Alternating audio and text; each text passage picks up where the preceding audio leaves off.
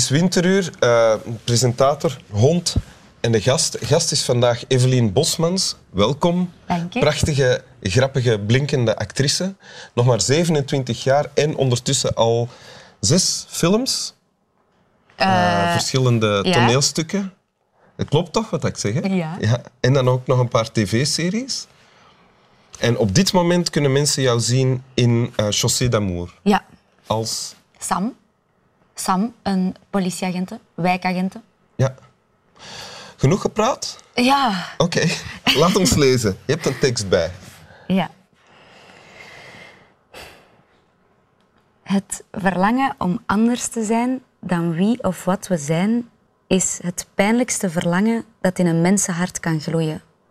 Want het leven is niet te verdragen. Tenzij in de wetenschap dat we berusten in alles wat we voor onszelf en de wereld betekenen. We moeten erin berusten dat we zus of zo zijn. En wanneer we dat doen, moeten we weten dat we daarvoor van het leven geen compliment zullen krijgen. Dat er geen medaille op onze borst gespeld zal worden. Als wij weten en verdragen dat we ijdel en egoïstisch zijn, of kaal en dik. We moeten verdragen dat onze verlangens geen volledige weerklank vinden in de wereld. We moeten verdragen dat degenen van wie we houden niet van ons houden. Of niet op de manier die we hopen. Dank u wel. En het komt uit een gloed, een boek van Sandor, Sandor Marai. Ja? Sandor Marai. Anders denk ik uitgesproken, maar... Sandor Marai. Ja, ja, zo. En hoe is dat tot bij jou gekomen? Ken je dit al heel lang? Nee, helemaal niet. Vorig jaar, met mijn verjaardag, heb ik het gekregen van uh, Jolente de Keersmaker. Dat is een actrice ja? van TG Stan. En ik vind dat altijd het leukste eigenlijk. Zo. Want zij heeft gezegd van dit boek... Dit boek moet je lezen. Dat is Ja. echt... Moet jij Evelien Bosmans lezen? Ja. Dat is echt iets voor u. En klopte het? Ehm, ja. Ja. Het is een, het is een heel eh, filosofisch boek over twee oude mannen die aan het einde van hun leven samen zitten.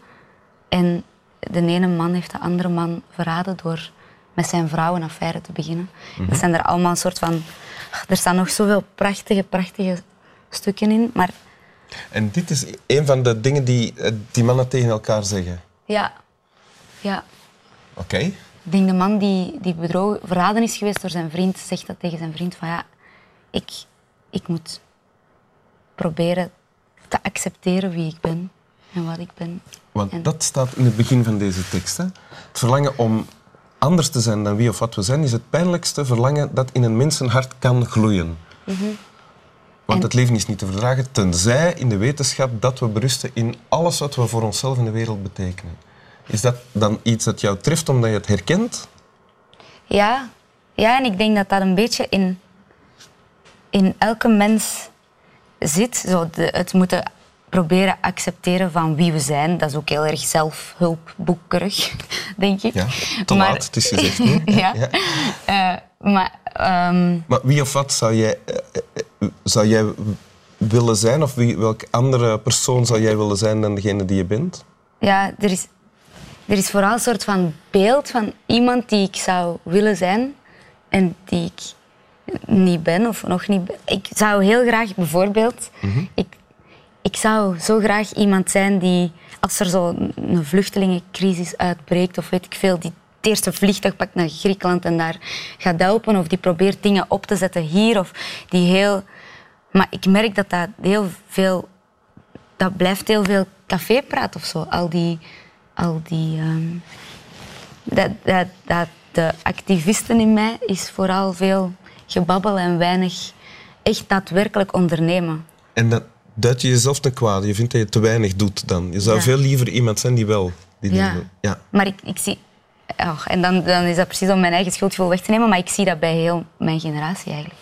Ja, ja. Allemaal heel jonge mensen. Heel geëngageerd, maar, maar geëngageerd tot net dat, het, dat ze het café buiten wandelen en dan is dat verdwenen. Er is, Dan moet er er naar een volgend café gegaan Ja, en er is niemand echt die nog op de barricades... Ik weet niet wat dat bij uw generatie eigenlijk anders is. Ik denk dat bij de generatie waar ik vandaan kom, dat het eh, zelfs de intentie en de motivatie om iets te doen, dat die zelfs ontbrak. ik kom uit de generatie waarin uh, You Gotta Fight for Your Right to Party van uh, de Beastie Boys Ja. een grote hit was. Ja. Ja. En wat die mannen hier daarover zeggen, is dat wat jij nu net beschrijft, van dat is iets dat ik anders zou willen. Zij zeggen, of die man die hier aan het woord is, die zegt accepteer dat het is zoals het nu is. Ja, maar omdat ik...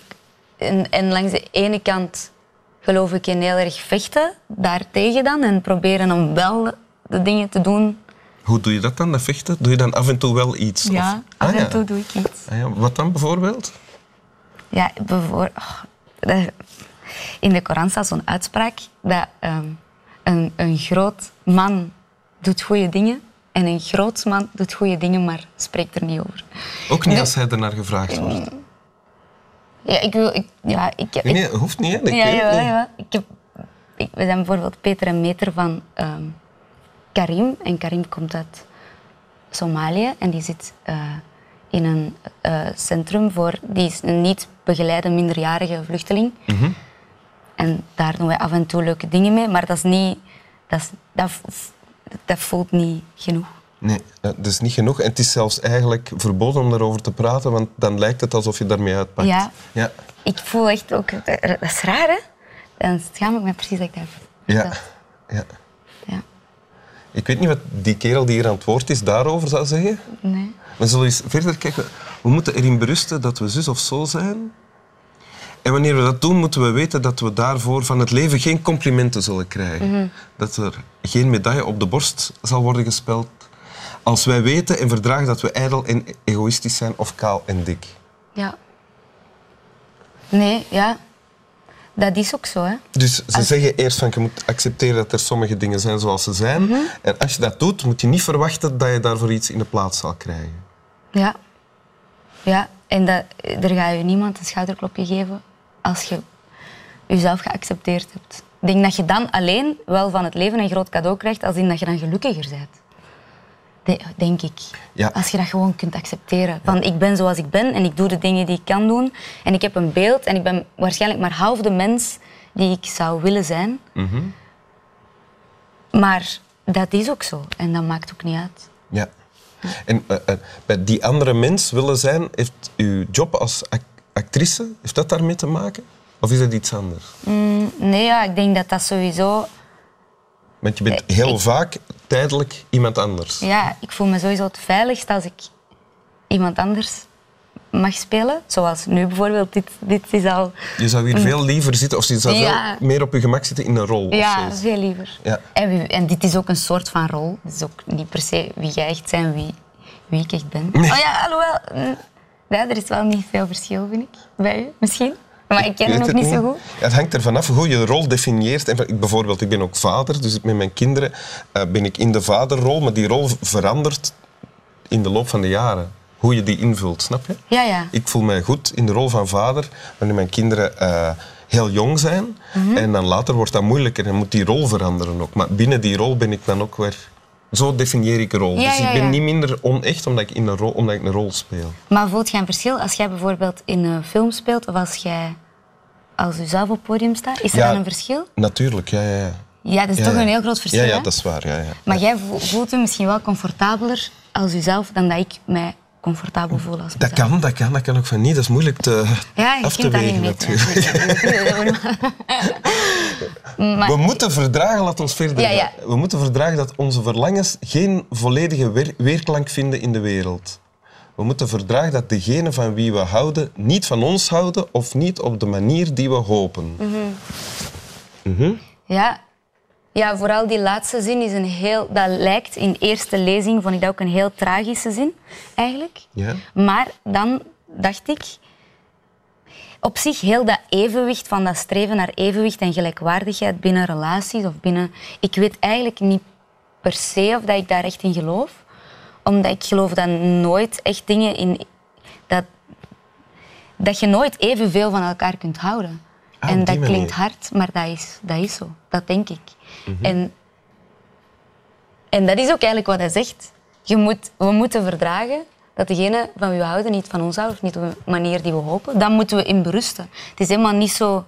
Dat klinkt in eerste lezing, vind ik als zo... Ah, Ben jij dan degene meestal in relaties die meer houdt van de ander? ook dat kun je niet meten, denk ik. Nee. Denk, denk Maar is dat, wat, wat, wat zegt uw gevoel? Goh, niks. Niks. Dat weet ik niet. Nee, nee. Nee, weet jij dat? Ja, Echt waar? Amai. Misschien moet ik daarvoor nog iets meer zelfonderzoek doen. Nee, maar nee. Ik, weet, ik zou echt niet... Als ik nu denk...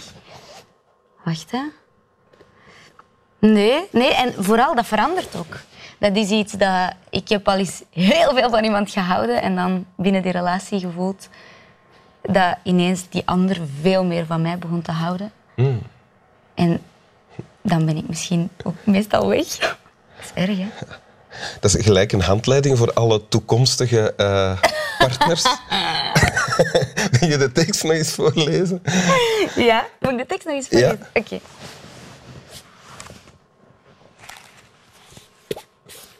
Moet ik zien dat je... Want ik heb veel... ah, Binnen het uur, liefst. Sorry. Oké. Het verlangen om anders te zijn dan wie of wat we zijn, is het pijnlijkste verlangen dat in een mensenhart kan gloeien. Want het leven is niet te verdragen, tenzij in de wetenschap dat we berusten in alles wat we voor onszelf en de wereld betekenen. We moeten erin berusten dat we zus of zo zijn. En wanneer we dat doen, moeten we weten dat we daarvoor van het leven geen compliment zullen krijgen. Dat er geen medaille op onze borst gespeld zal worden. Als wij weten en verdragen dat we ijdel en egoïstisch zijn. Of kaal en dik. We moeten verdragen dat onze verlangens geen volledige weerklank vinden in de wereld. We moeten verdragen dat degenen van wie we houden niet van ons houden. Of niet op de manier die we hopen. Dank u. Alsjeblieft. Snap wel.